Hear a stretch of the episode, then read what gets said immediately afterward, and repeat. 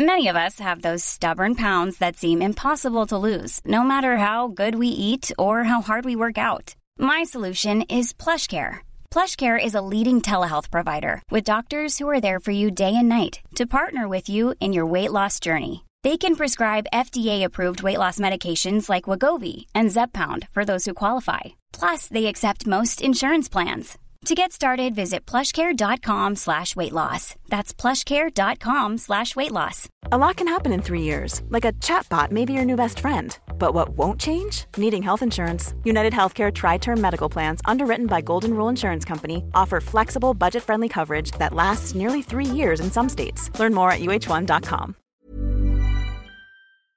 Välkomna till sommaridyllen. Här försöker vi göra podd mellan småbarn och eh, storkok höll jag på att säga. Så länge det är så här pass lugnt, då är vi nöjda. Går du in till pappa och tar en liten kölvasluring? Här får du sitta. Pappa gör korv till dig. Tom Allan kommer. Ilan. Ilan.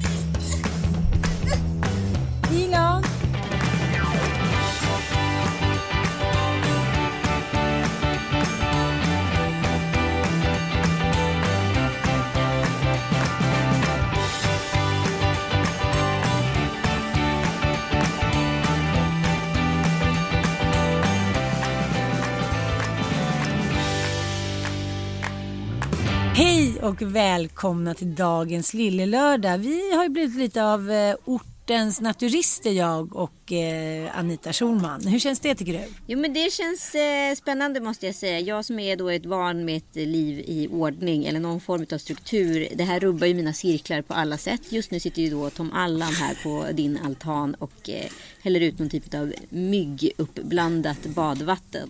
Eh, Flug. Ja, vi, måste, vi måste vara korrekta ja, trots oordning. Exakt. Ja. ja, så eh. det, det, är alltid spännande. Men jag mm. tycker å andra sidan om att så här, prova livets alla gränser. Mattias är inte speciellt glad på oss, jag förstår. Nej, nej, nej, nej. Men det har han väl all rätt att vara.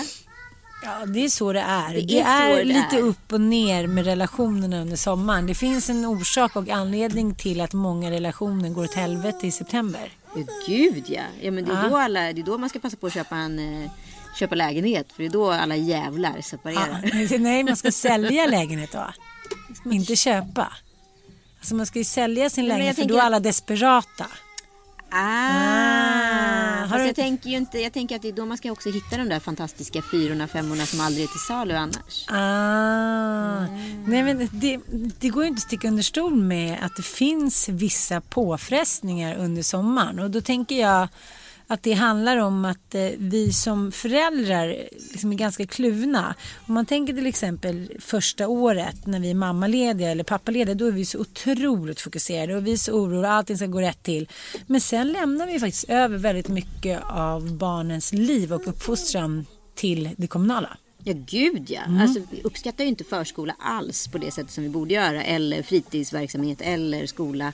För att vi tycker liksom, hittar alltid något att klaga på. Men sen när sommaren kommer så är vi ju liksom i någon brutal chock över hur mycket jobb det är. Alltså som sagt, jag tycker ju att de bästa semestrarna det är då man liksom vi har ju faktiskt med vår barnflicka till Turkiet i en vecka. Du förstår ju inte hur glad jag är för det beslutet.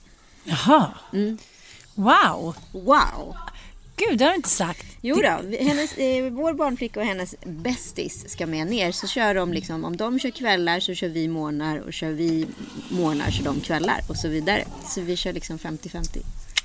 Jaha, så det känns... Eh, jag förstår att du är väldigt entusiastisk inför den här semestern. Eh, ja, skojar du? Du bara, vi tar alla månader. Månader tycker inte jag är något jobbig att gå upp på när det är semester. Det är bara så här, sol, särskilt när man är utomlands och vet att det finns solgaranti. Jag tycker att det känns som att det, det här är någonting som vi alla talar tyst med om vi har med någon extra hjälp. Mm. Att det, så här, det framstår bara som att vi är så himla glada och allt är så enkelt helt plötsligt. Nej men du vet, jag är ju liksom, lyckan är ju gjord att jag har en så här superentusiastisk 17-åring som tycker att det är skitkul att passa barn. Så ja. vi gjorde liksom en liten barter helt enkelt. Vi pröjsar hennes biljett till Turkiet och hon får med sin bästa kompis. Och så har vi ett stort hus där alla kan bo. Och sen så, ja, helt enkelt. En vecka med barnvakt och så fyra dagar utan. Får vi se vad som är pest eller kolera. Spännande. Ja, Ja. En övernattning borta kan jag och Kalle göra. Ja. Ett, eh, eh, en middag på stan eller två. Ja. vet sådana där små grejer liksom. Men jag tänker att det, så här, som du säger, det behövs inte så himla mycket. Alltså man fyller på väldigt mycket med bara en enda kväll eller en enda dag. Eh, så det där tycker jag var en väldigt smart idé. Men varför är det lite liksom eh, så här, Sverigefult och erkänna eller att liksom överhuvudtaget eh, vadå, erkänna? Att visa att man tar lite hjälp. Ja men det är ju det här liksom. Alltså i Sverige tror man. Alltså vi har ju inga vuxna som kan hjälpa till. Nej. Eh, som är äldre än oss. Ni, ni har ju faktiskt en eh, fullt fungerande farmor och farfar. Det har inte vi. Nej. Inte mormor och morfar heller. Så att i vårt fall så har ju det här blivit enda lösningen. Sen tror jag säkert att folk kollar snett på oss för att det ser ut som att vi är överklass eller liksom köper hjälp på stan. Men så är det. Alltså vi gör ju vad alla familjer skulle göra i våran situation. Eh, för att få, liksom, kunna optimera vår egen tid. Jag menar så här, Alex och Amanda har ju småbarn. Det är ju inte så att de så här, tycker att det är superkul att passa Tom Allan två år. Nej, det är klart. Det är klart. Och, och så här, istället för att ens hamna i den konflikten eller sitta i klorna på dem och deras vilja etc. Eh, så, så har vi bara liksom gjort det lätt för oss helt enkelt. Att så här, vi får ta in hjälp när vi behöver. Köpa sig fri. Ja, och det är väl klart att det är en kostnadsgrej. Men just i det här fallet har vi liksom en 17-åring som har bytt till oss en biljett. Det tyckte jag var så värt det. Så gjorde jag faktiskt förra året också när jag och Sanna var på Mallis. Ja. För då kände jag så här på rent allvar att vara ensam med fyra barn och en ettåring vid en pool. Nej men då kommer jag en drunkna. ja, men absolut. För det var så kort tid när man kollar bort så bara boink. Det går liksom. Ingen människa kan under liksom åtta dagar ha den skärpan på något sätt. Nej men och som jag märker nu när jag varit själv med båda barnen vid en pool här. Liksom, då får ju jag och Tom Allan vägrar armpuffar på sig. Han vill inte bada men han ska ändå vara väldigt nära poolen hela tiden. Det tar ju jättemycket energi. Då får man ju också, jag märker hur liksom, instinkterna talar här. För då, att då får man ju tänka sig att Penny kommer klara sig. Eller har större chans att klara sig. Så jag måste lägga all fokus på honom. Och det här är ju liksom inte ett aktivt val utan det är så det måste gå till. Och det är ju samma sak för dig med fyra stycken. Du har ju kanske två personer som försöker mörda varandra. sen har du en som kanske kan dö utav Som otur. drunkning. Och sen så har du några små som är läskiga som bara så här plumps. Det låter inte ens någonting, det är bara tyst. Nej. Jag kommer ihåg mitt, ett av mina första starkaste minnen det är när jag har hoppat i utan armpuffar i poolen efter vi, vi hade pool när jag var liten. Jaha. Ja, Oj, nu kommer det fram. Örebro överklass. det kommer fram. Shh. Eh, Det var det inte alls. Pappa var byggare så det var inte så konstigt. Eh, det var då eh, har vi badat och så har vi gått upp och så hoppar jag i och tar ett sista dopp. Och jag har glömt bort att armpuffarna är borta. Eh, och jag ser, alltså jag ser, jag står på botten, helt still på botten som ett ljus och står och tittar liksom runt. Men jag kommer ingenstans. Hur gammal var du? Ja, Men två och ett halvt, tre kanske. Jaha, men du kommer ihåg det? Ja, ja. Så kommer jag ihåg att pappa, men det var ju jättetraumatiskt. För jag började ju andas till sist liksom. Ja. Och det, alltså, det visade sig att du var en fisk. det visade sig att jag var en fisk. Nej, men pappa dök i. Alltså, det var ju så här hjärt och lungräddning liksom. Ah, jaha. Ja, ja, gud ja. Det ju allvarligt. Så det, ja, så att så här, jag menar skit händer ju med små barn, så är det ju. Usch. Ett av mina första poolminnen var att jag var hemma hos min faster som absolut inte var överklass. Hennes nya man Harry. Och de hade en pool, bodde utanför Katrineholm. Och eh, där hoppade jag i. Och så är det ju någonting med poolvatten som är lite laxerande. Så man blir väldigt lätt bajsnödig pool. Kan vi erkänna det? Och jag försökte hålla inne det. Jag ville heller inte gå upp. Det var så, du vet man är i en viss ålder. Man tänker så här. Nej men om jag går upp så försvinner allt det roliga. Det är som att sommarlovet så här försvinner en sekund. Så det, ja, till slut så gick det inte. Det slank ut en liten minikorv. Nej. Jo.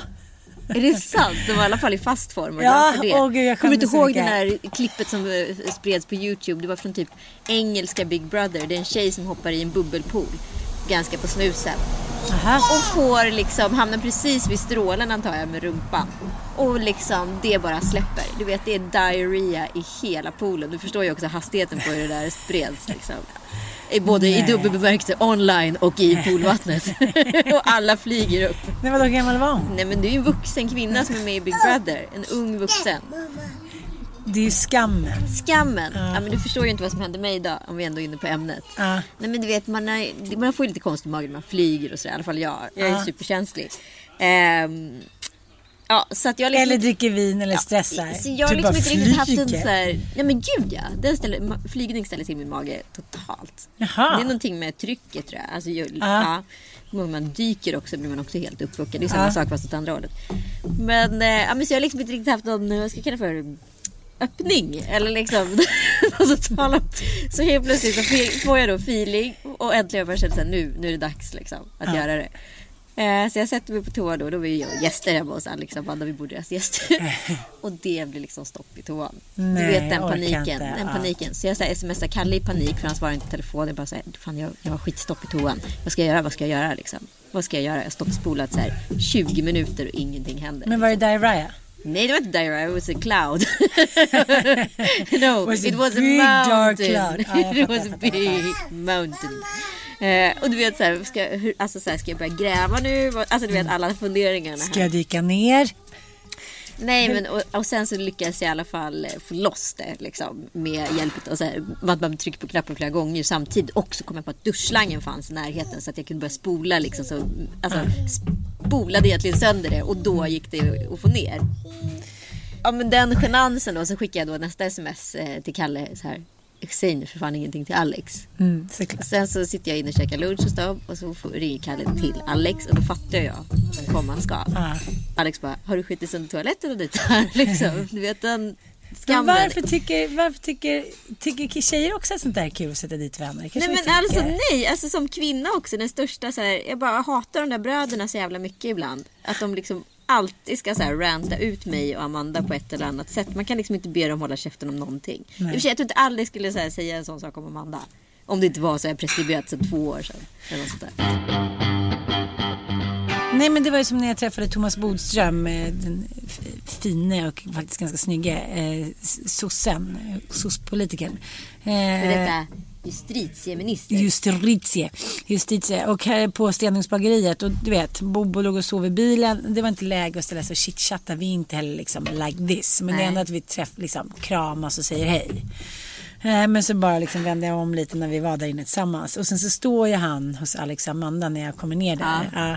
Så jag säger hej hej och så visste jag inte om han hade sett mig och tyckte att jag var liksom otrevlig. Det är också Jag jobbigt. har hatat jag känner också mot den mannen nu. Nej men det är så här, män vill inte att, man märker det, män vill inte att man ska jobba när barn är i närheten. Det är så här, någonting som tar emot i deras DNA. Men Det kan ju knappast vara Tom Allan som är påfrestningen med tanke på att han springer här och eh, förkovrar sig med en vattenkanna. Nej men jag vet inte, jag, jag vet inte, vi har pratat om det där förut, att det är någonting när man ska så här, göra någonting i sig själv eller för sig själv. Då är det som att så här, då är alla närvarande fast de aldrig är det annars. Nej men exakt, det är Ha? väldigt Man tar spännande. upp telefonen och pratar med en tjejkompis som man inte har pratat med på ett tag. och när- om? Vem ja, pratar lite du om? Vem sniskig pratar du med? snaskig. Och då var Alltså- alla så här, fem typ katter på hett plåttak som bara zzz, Jag blir tok. Jag måste åka på ensam semester. Ja, du ska nog åka och, läsa den där boken. Ja, helt ensam. Just det, apropå det så har vi kommit på en jättekul grej i Store Lördag. Så om man eh, vill lyssna på den podden så kommer vi tillsammans med er lyssnare som lyssnar på podden skriva en eh, sommardeckare. Så vi har kommit på en storyline här och eh, nu vecka för vecka kommer vi uppdatera hur den här storyn framskrider. Men jag tänker att jag har liksom på något sätt räknat ut deckaren för att jag tycker att det varit så mycket random deckare. Precis, men Paula Hawkins, den här kvinnan på tåget, är ju liksom magnifik. Mm. Det är en ny typ av deckaransats känner jag. Mm. Det behöver inte vara det kan vara en mordgåta som inte bara berättas genom två poliser eller en utredning etc. Det kan berättas från en potentiell mördare, det vet man inte.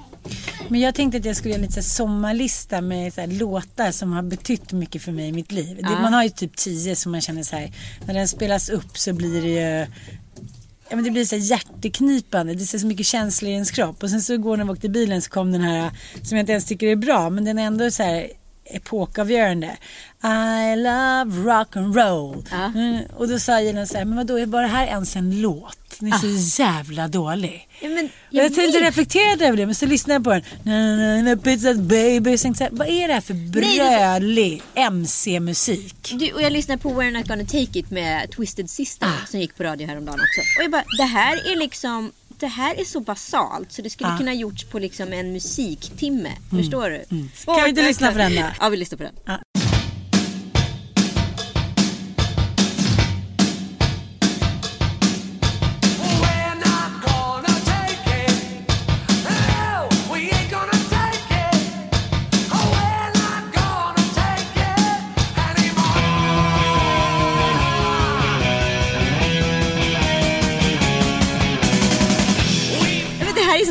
Jag vet. Och det här stod man ju så här och kickade ass till och typ headbangade. Exakt. Okej, men kör fortsättningen. Jag kommer, jag kommer spela en låt nu och så kör du fortsättningen på den här. Ja. I'm a. I'm. I'm. I'm ghost in your stable. You can. I go down in a blaze of glory.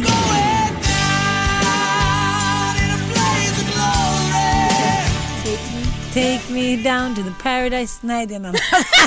Okej, den här leken kommer inte funka.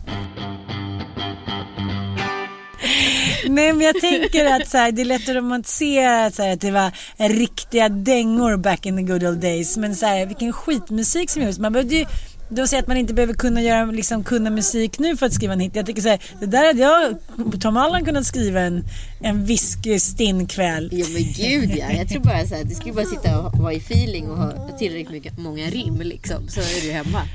Men jag förstår För inte. marginalisera hela musikbranschen i ett bräde. Ja men det blir ju så. Men, men det var ju om man tänker tillbaka liksom lite på eh, jag menar 80 och 90-talet är en så skammens årtionde både vad det gäller så här mode, musik. Ja, allt. Men det är också så här, det, det är viktigt att vara först ut. Det är först på bollen. Alltså förstår du de poddarna som kommer göras om den genren fortsätter existera om så här tre år? Hur bra de kommer vara jämfört med vad det här är liksom. Men någonstans måste man ju omfamna det. Förstår du vad jag menar? Jo men jag Utan ändå, Joan Jett hade det varit en Bon Jovi då. Jag vet men jag kan ändå känna mig lite blåst på konfekten. Ja. Att jag var ung under 80 och 90-talet. Det var så här hiv kom, det var liksom eh, börs, totala börskrascher. Liksom, det var inte så himla så här roliga årtionden för en ungdom att växa upp i. Alltså Nej. egentligen. Det var ju inte så här möjligheternas årtionde på samma sätt. Först var det ju det. Men sen kraschade ju allt. Liksom när hiv kom. Hur kul var det att vara så här 21 och flytta till USA? När det var så här, men gud om typ någon så här råkar titta på dig då kommer du få aids. Ja men eller hur? Eller är det bara våran idé? Eller du bodde ju faktiskt där. Hur var Ja. det där borta liksom? Nej, men jag fick ju sån liksom varning av alla jag kände. Allt från liksom de jag jobbade för till eh, de enda som inte sa något av mina föräldrar tror jag. Min kompis och så här. Men det var ju liksom inte någon hysteri där. Alltså förstår du, det var inte mer liksom, det var inte mer kondomhysteri i USA än vad det var i Sverige. Är det inte alltid så att vi så älskar att så skapa någonting om alla möjliga olika länder och vad som händer och pågår i världen på ett ganska så här, eh, alltså, stereotypt sätt. Så här, precis som man blir skitirriterad på när amerikaner kommer till Sverige och tror att liksom en blondin är liksom the, the Swedish sin. Eller liksom. Man bara säger fast herregud det har gått 50 år sedan det var det. Det har kommit längre. Ni har ju tagit över porrindustrin. Liksom. Fan håller ni på så här? Kasta inte sten i glashus liksom.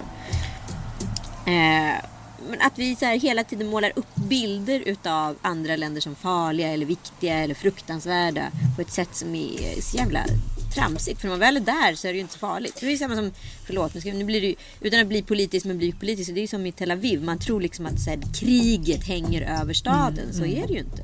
Men alla liksom länder har ju sin normalitet och sin Ja. vardag och sin liksom, jag menar ongoing feeling som är liksom lugn och skön och bra.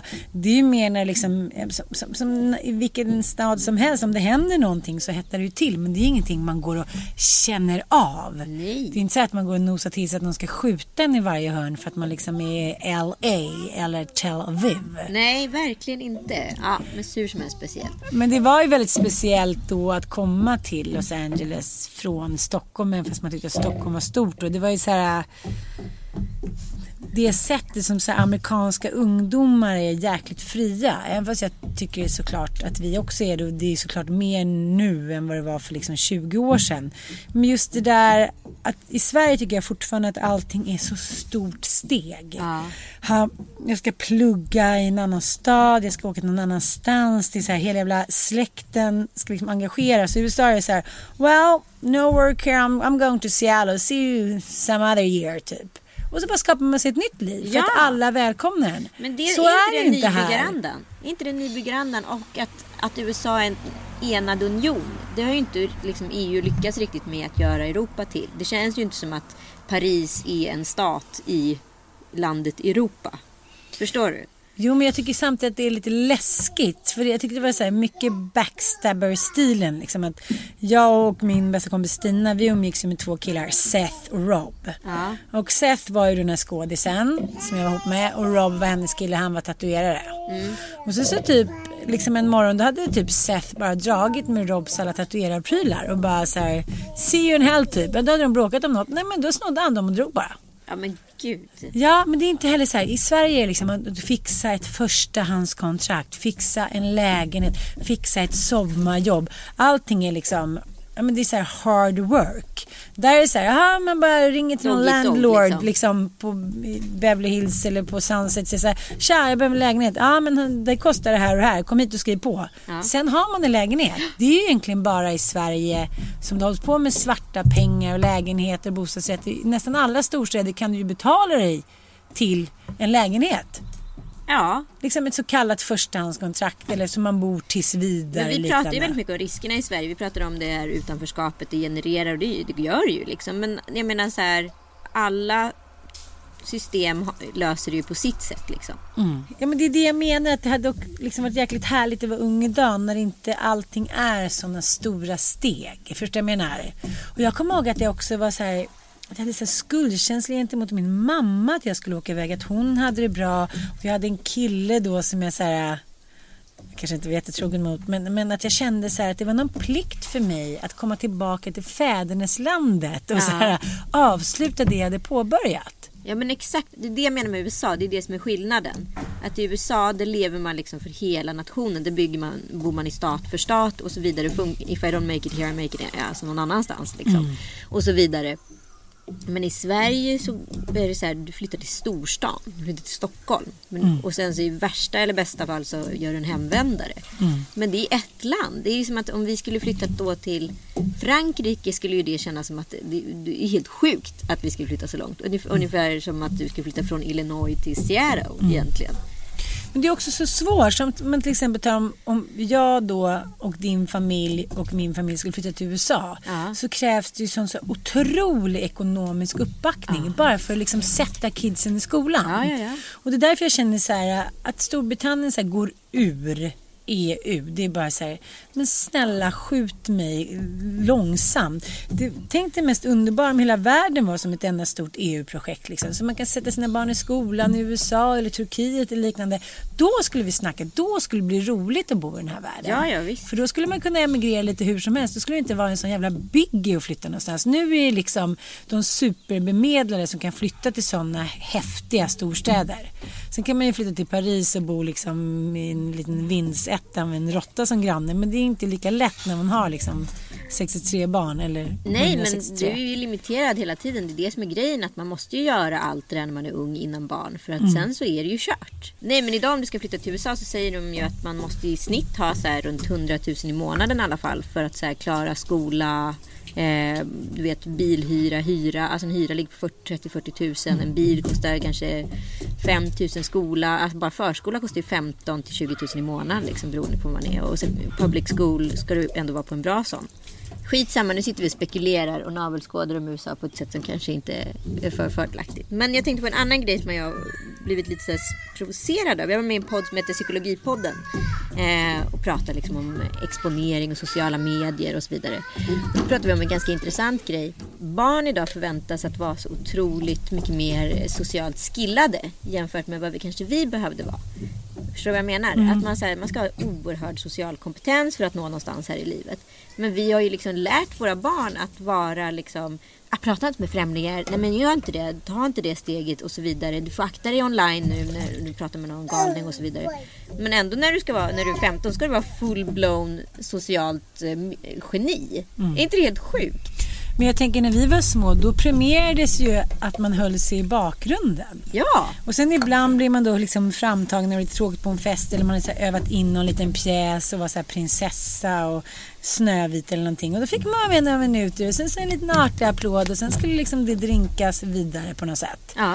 Eh, Men idag så är det meningen att man ska pr- prata flera olika språk, man ska gå på 63 olika idrotter. Jag tänker så här att vi alla blir utbrända. ja men det är väl klart. Och jag tänker så här, oftast så är det samma sak där som jag pratade om förut, att man ska så här, förverkliga sina egna drömmar som gick bet genom barnen. Att man har fem stycken eh, fritidsaktiviteter fast man kanske bara vill vara hemma och hänga. Ja. Jag tycker också det är skitjobbigt att veta vad som är rätt och fel. Jag tycker att det är bra att det så här, barn fostras i idrottsmiljöer, eller miljöer där det är klubb och där man så här, måste samarbeta. Men samtidigt så är det så här, ju fler barn man får så inser man att alla barn funkar inte riktigt liksom i den där andan. Nej, alltså det är verkligen individuellt per barn. Men jag tror att så här, det kan aldrig vara fel att utsätta barnen för det. Sen så kommer alla reagera och agera olika runt det. Liksom.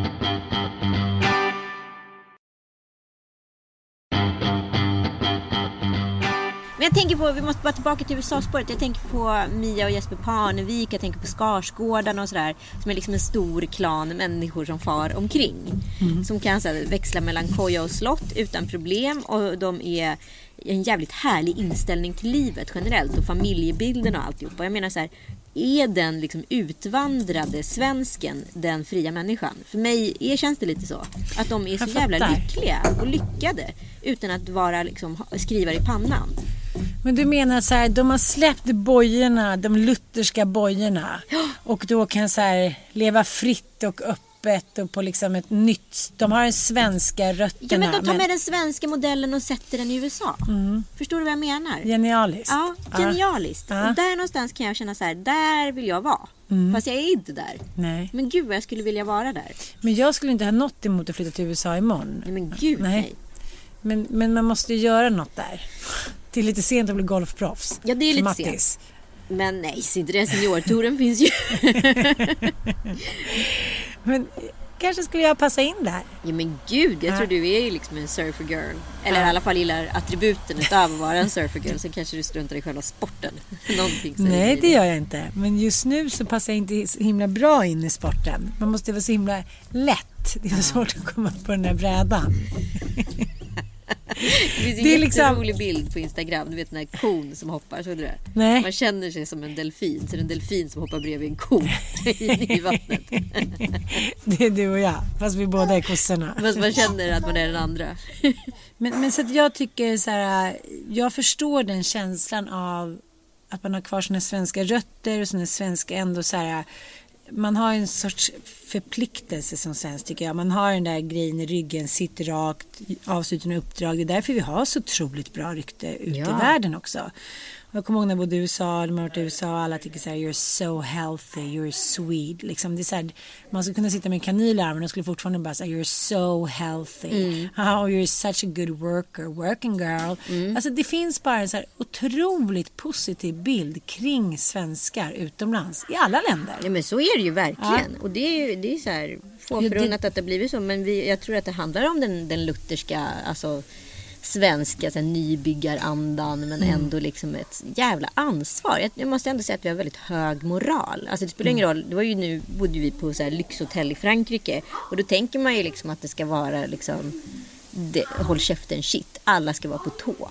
Mm. Alltså om jag vill äta en leverpastej klockan tre på morgonen ska jag få göra det. Alltså så knasigt. För så funkar ju Grand Hotel i Sverige Mm. liksom. Eh, men vår flight var försenade och ah, men, eh, ja, jag var skithangry när vi kom dit och klockan var kanske halv elva liksom. Eh, och då gick det inte att få mat. Halv elva, Elva på på kvällen. kvällen. Men, på Så ett lyxhotell? Ja, och jag var så här, jag blev så chockad så till sist blev jag hangry på riktigt, alltså hungrig arg. Så att eh, först då, då kunde de så här, sno ihop en mozzarella-sallad med lite pesto och, eller en caprese helt enkelt. Och sen så eh, kunde jag få någon så här lax helt plötsligt. Som, att, det gick att få var inga konstigheter då. Men det tog en, det var ändå en ansats till det. Men det skulle aldrig hänt i Sverige för det är en bristande moral i grunden. Och där kan jag bli helt galen. För att man så här, om jag betalar sådana pengar för att bo på ett sånt ställe eh, som det förväntas. Då förväntas det också ha en viss standard. Liksom. Ja. Men det är ungefär som man har kompisar som lägenheter och liknande i Spanien som är så här uttrycket manana manana. Nu vet inte jag hur mycket liksom det är bara så här vi svenskar som tycker att det är roligt att liksom så här skapa en liten historia kring det där. Men jag tycker ändå att det verkar ligga något i det att så här, fan solen finns ju där hela tiden. Och jag liksom, men lite så löjligt, men sträcker ut en hand så finns det någon mogen frukt. Alltså det viktigaste i livet är inte jobbet. Nej. Och det har det alltid varit för svensken. Exakt. Men det är också paradoxalt för vi har världens längsta föräldraledighet. Vi har liksom väldigt lång semester om man jämför med många andra länder. Och ändå sitter vi med den lutherska moralen. Det är ganska märkligt faktiskt. Ja, man tar USA, väldigt- tre veckors semester. Japan, två veckors semester. Tre, veck- tre månaders föräldraledighet Ja, och så vidare. ja. Eller mammaledighet, för där är ju inte männen hemma. Nej. Eh, nej men det är väl klart att det är så här speciellt. Och då tänker man att så moralen borde vara högre, men så är det inte. Alltså vi är väldigt skyddade, men vi är också väldigt dömande. Mm. Så det är en, ja, det är en osäker bransch att vara svensk. Men jag tänker också att just på sommaren så är det ju väldigt, väldigt många som släpper på moralen. Mm.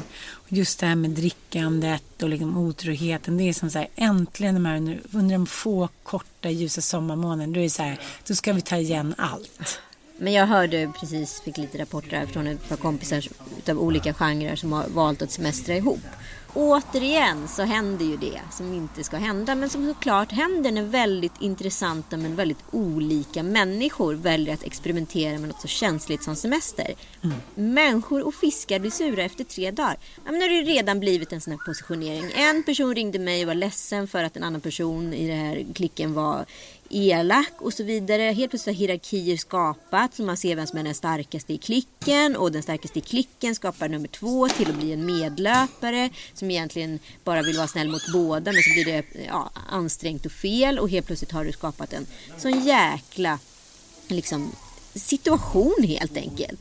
Men hur länge har de semestrat Nej, men nu har de varit på semester ihop i en vecka och nu är det fyra dagar kvar tror jag. Och de där fyra dagarna, du vet för en under en semester så räknar man timmar om man mår dåligt. Man räknar inte dagar, man räknar timmar och varenda timme kostar. Men så finns det ju vissa människor som man verkligen kan åka på semester med. Som du. Ja, men så är det ju Ja. faktiskt.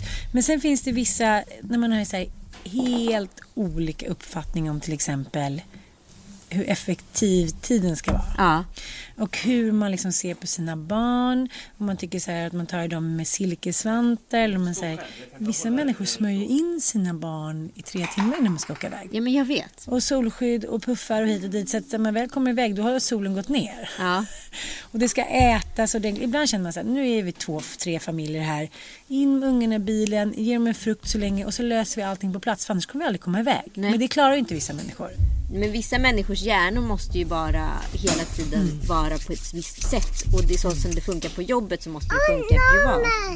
Men det jag tror att det är samma sak, man har en naiva inställning ungefär som när de ska åka på semester med helt liksom, oliktänkande människor. Lite som bonusfamiljen faktiskt. Ja. Att helt plötsligt ska bonusfamiljen till exempel i någons eh, hus där man kanske har levt med någon exman eller haft i släkten. Helt plötsligt ska man dit med nya barn och nya karar och nya konstellationer och liksom det här går bra. Bara vi har liksom ett glatt humör och jordgubbar och en slurk rosé och så blir det bara så här Norén inom två dagar. Och folk är så här, ringer och ska skilja sig, allt är nattsvart och den ena har stuckit från, från sommarhuset och hit och dit. Jag bara tänker så här, hur ska man då semestra för att det ska bli bra? Nej, jag har ingen aning. Men jag tänker så här, att man inte mer tänker så med bonusfamiljer. Att man så länge som det bara går har sina egna revir och sen träffas liksom på samma villkor när det känns bra. Ja, men istället för att man Varför ses måste- hemma hos varandra så har man en neutral plats. Ja, varför ska vi kleta ihop oss så himla snabbt? Det är den där kärleken som ställer till. Man blir så kär och tänker så här, kärleken övervinner allt. Det gör ju inte det. Nej, det gör ju inte det tyvärr. Nej, det är ju en jävligt tråkig men sann insikt i det här. Mm, Och med det kanske vi lämnar en dålig feeling och den här podden. För Ja, men jag måste ändå ge lite tips på det där med- semestrar. Jag tänker så här. Det bästa är ju ändå att åka till ett ställe som några få känner till som redan har varit där. Ja. Så man slipper börja om tiden. Så här, vi har bästa restaurang, var hyr man bil? Så några får liksom botanisera och så här sondera terräng. Ja. Och så tänker man att man ska vara likasinnade. Man ska ha typ lite samma intresse vad gäller allt. Drickande, ätande, barnuppfostran, det vet man ju. Och det här med att chansa och hitta några härliga chimörer som man tycker så här, vi skulle ha skitkul två veckor i samma hus på Mallis, don't even go there. Nej. Kaka söker maka, lika, vad säger man? Men sluta, vad heter det, äventyra också. Alltså man ska inte äventyra med barn. Du ska veta var den där precis eh, matbutiken ligger. Du ska inte åka och leta efter den i två timmar. Eller var du måste ha den där speciella specialpurén till din ettåring. Det är så här, those days are over. Alltså, nu ska man göra det så lätt som möjligt. Så jag tänker att det kanske är lite så här nybyggaranda ändå. Jag förstår att man använder Ja, men men jag tänker ändå att man gör en sån som Stellan Skarsgård-modell, the Swedish model, om den här podden nu ska heta det. Att man så här, tar med sig sin familj och så åker man till en plats där allting redan är etablerat och man kanske har polare som redan bor där och vet hur det funkar. Och så, ja, och så gör man det lätt för sig i livet, för det är väl faktiskt det de har gjort. De har gjort det ganska lätt för sig i livet. Absolut fått ekonomiska möjligheter, men steget dit har de var, gjort kloka beslut. Mm. Sen tycker jag också att det blir så jävla tydligt att de flesta så här, familjer man känner inte alls är särskilt jämlika när det blir semester. Då checkar ändra partnern ut och tycker så här, ja men oftast tyvärr mannen. Och vill göra den här, då, då grillmannen och drinkmannen kommer fram. Han grillar lite, sen släpper han allt på det här. Som att det fanns en jävla betjänt som dök upp i bakgrunden och bara fixade allting. Och så ska han ha beröm och, sen så, och som att han inte ser alla de här arga blickarna. Nej men jag vet och det är så sjukt. Men jag tror inte jag har sett så många hemmagjorda såser någonsin på Instagram som den här sommaren. Det måste vara den nya trenden. Istället för köttbiten så är det såsen det handlar om. Det handlar om att man gör den perfekta, slår den perfekta bian eller den perfekta rödvinssåsen och så vidare. Det måste jag gå in och kolla på. Det var en liten semesterspaning. Verkligen. Ja, det är inte så här grillmästaren längre, det är såsmästaren. Souschefen. Ja, jag hittade en Och liten nu buss också. ska Tom Allan och jag åka hem och göra kväll tror jag. Ja. Buttan. De är söta i alla fall, det är tur det. Det är ni också. Tack för att ni har lyssnat. Puss och kram. Hoppas ni har det bra där ute. Hej. Hej.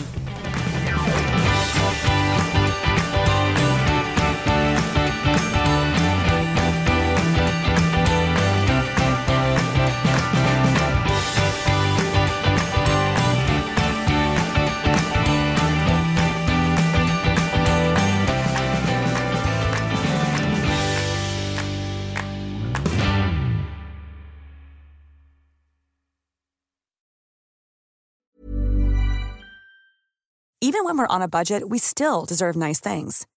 Quince is a place to scoop up stunning high-end goods for 50 to 80% less than similar brands.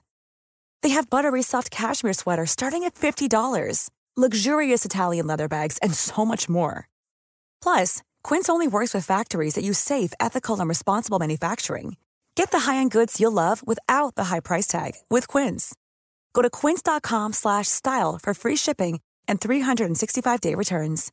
Imagine the softest sheets you've ever felt. Now imagine them getting even softer over time. That's what you'll feel with Bowl and Branch's organic cotton sheets. In a recent customer survey, 96% replied that Bowl and Branch sheets get softer with every wash. Start getting your best night's sleep in these sheets that get softer and softer for years to come. Try their sheets with a 30-night guarantee. Plus, get 15% off your first order at bowlandbranch.com. Code BUTTERY. Exclusions apply. See site for details.